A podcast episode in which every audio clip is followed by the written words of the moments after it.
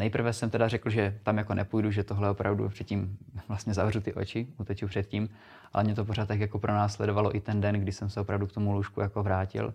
A s tady touhle klientkou jsem strávil několik hodin, si pamatuju, to a utíral jsem mi vlastně jako slzy. Ahoj,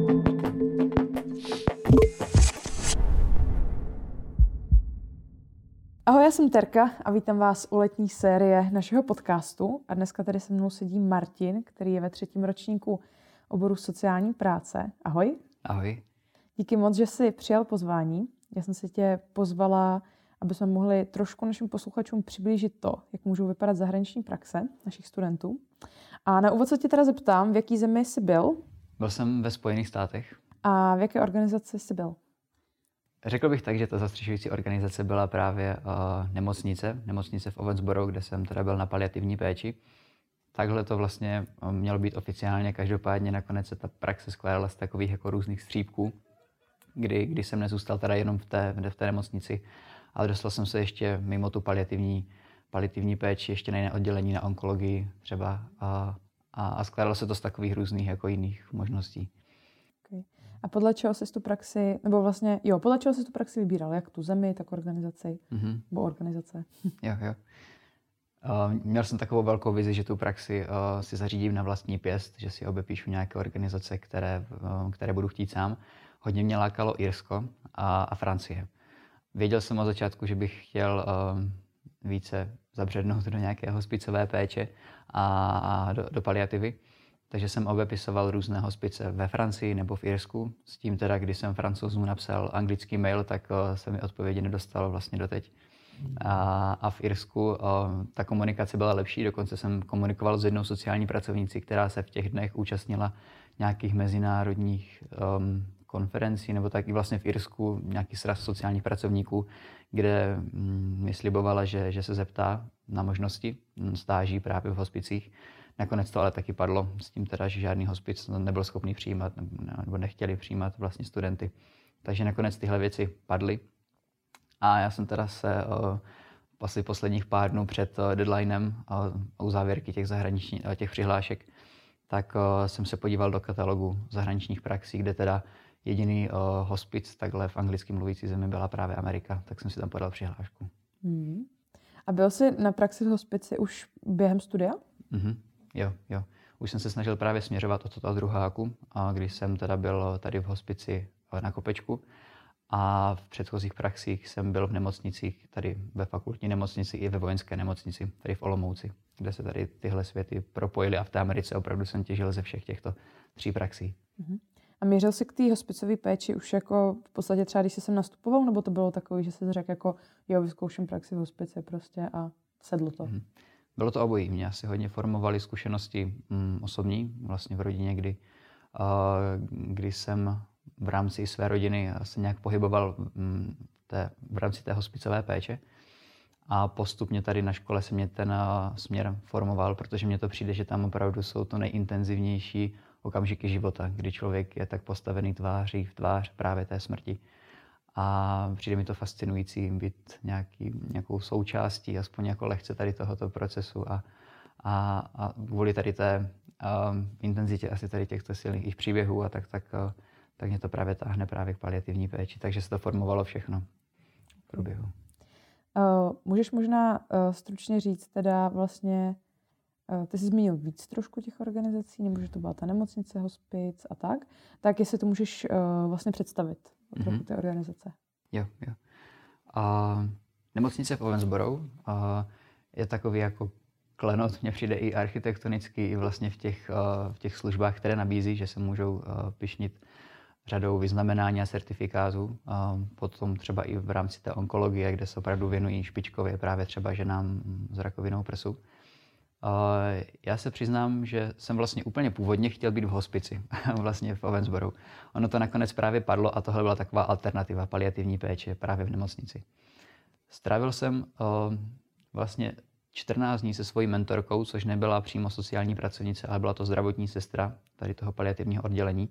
A já jsem po 14 dnech jako začal, nebo vnímal jsem, že ta praxe pro mě ne, není tak přínosná, jak jsem si to představoval. Snažil jsem se hledat alternativy moc vděčím právě třeba paní, paní Šetolové, s kterou jsem se pak spojil po těch 14 dnech s tím, že by bylo potřeba asi vyřešit nějakou alternativu, protože to úplně uh, jsem si nedokázal představit, že trávím 14 dní tím způsobem, který jsem jako trávil, což bylo opravdu docházení jenom za těmi pacienty, zhodnocení zdravotního stavu, jsem tam podpora rodiny, když třeba byla, a člověk šel zase dál k dalšímu pacientovi a jsem se, byl jsem jenom takovou podržtaškou vlastně té zdravotní sestry a opravdu tam nebylo víc příležitostí něco podniknout a opravdu člověk jenom tak jako pasivně pozoroval vlastně.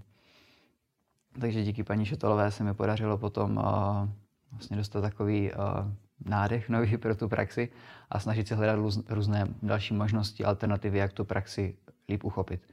Takže potom jsem se v nemocnici, kromě právě zdravotní sestry, jsem trávil čas se sociálními pracovníky, kteří uh, jsou opravdu jako fakt nedílnou součástí té nemocnice a opravdu doktoři si ji opravdu váží jako plnohodnotné členy právě multidisciplinárního týmu. Trávil jsem čas i s kaplanem, což je trošku jiná služba než tady u nás, kde opravdu nemocniční kaplani jsou vzděláváni pomalu jako kliničtí psychologové třeba u nás, že to opravdu jako uh, uh, kladu důraz na tady to vzdělání a opravdu je to um, plnohodnotná profese v nemocnici, tak řekl ve srovnání třeba tady, tady u nás. A takže ta praxe v tady té nemocnici přímo jako takové byla, byla pestrá i díky tomu, že jsem se potkával se spoustou uh, dalších lidí, kteří mě inspirovali právě uh, v rámci sociální práce.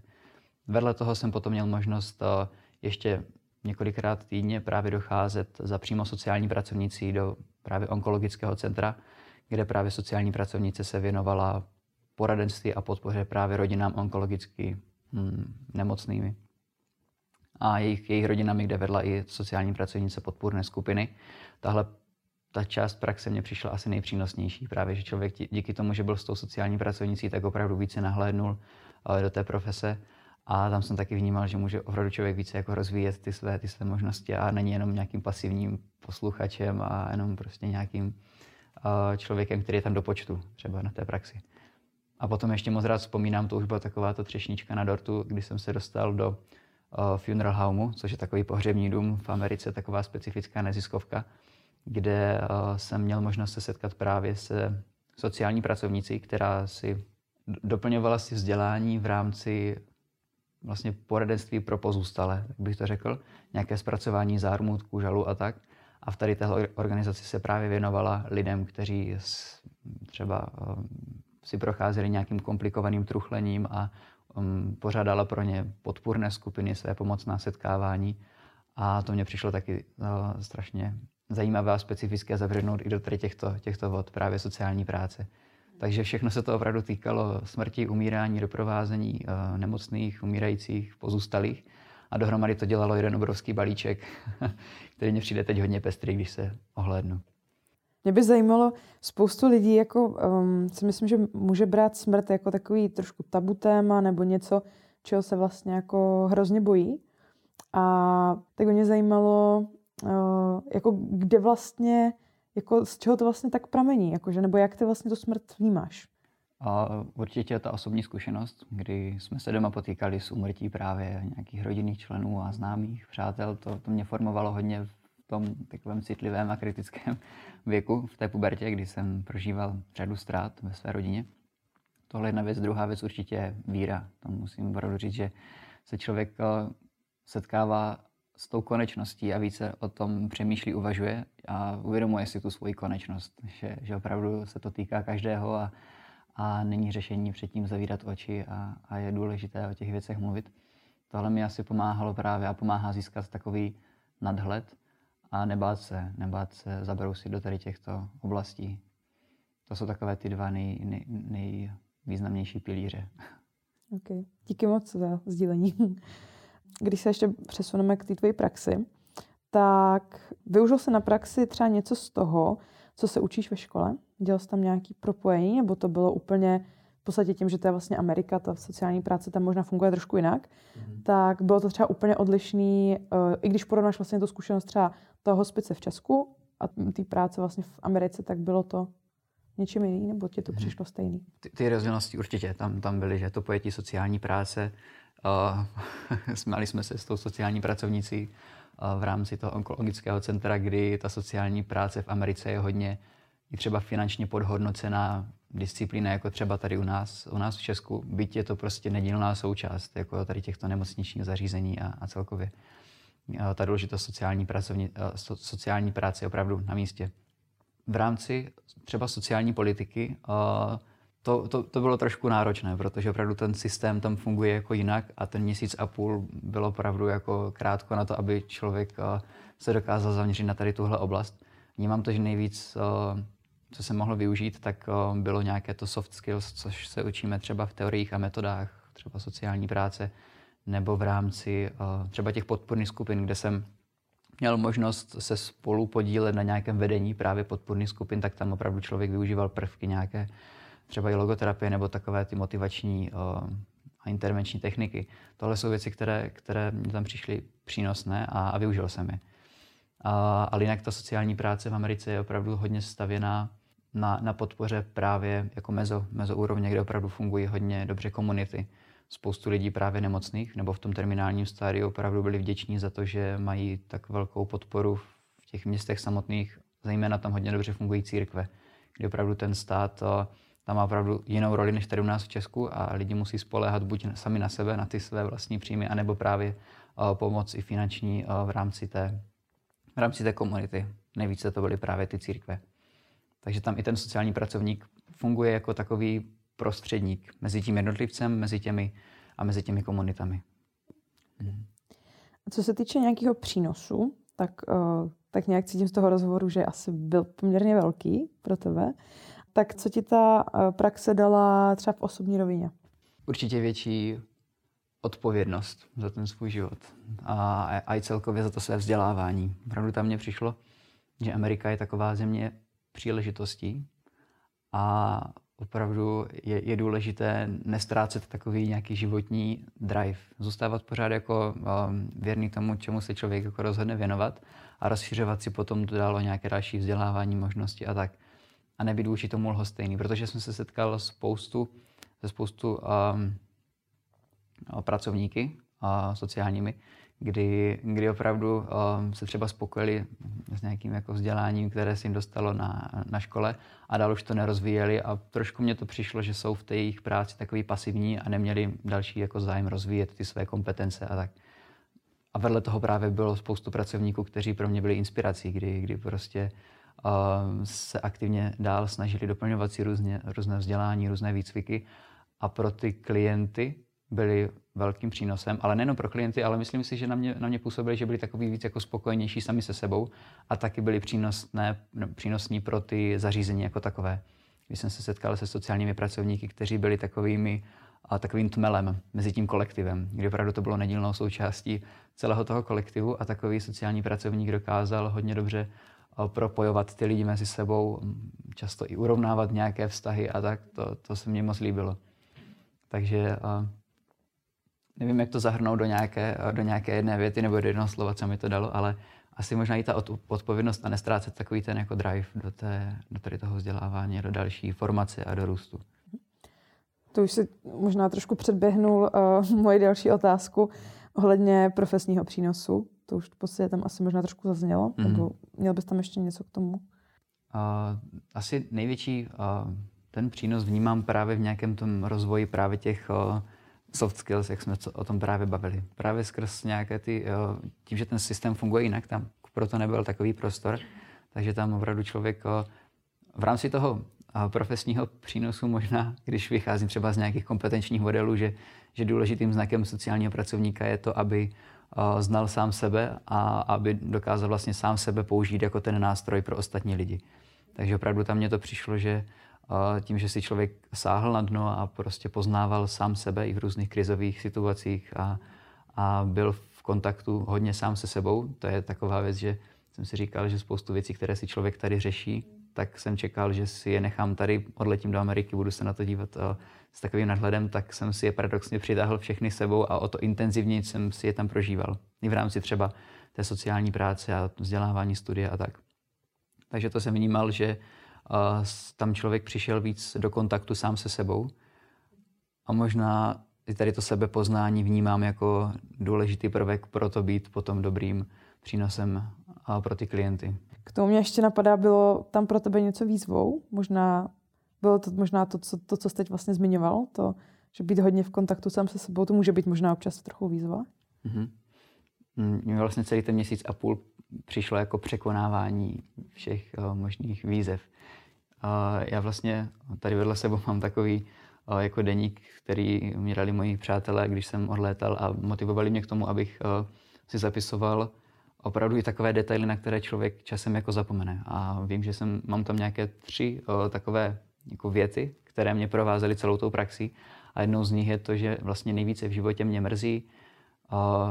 Věci, já to asi možná přečtu, mám to založeno. Uh, že v životě mě nejvíce mrzí věci, které jsem neudělal. A to mě opravdu uh, hodně provázelo, kdy se člověk dostal do nějakých, uh, právě jak říkala, těch výzev, a tak šlo hodně jednoduše jako předtím zavřít oči a dělat, že to neexistuje.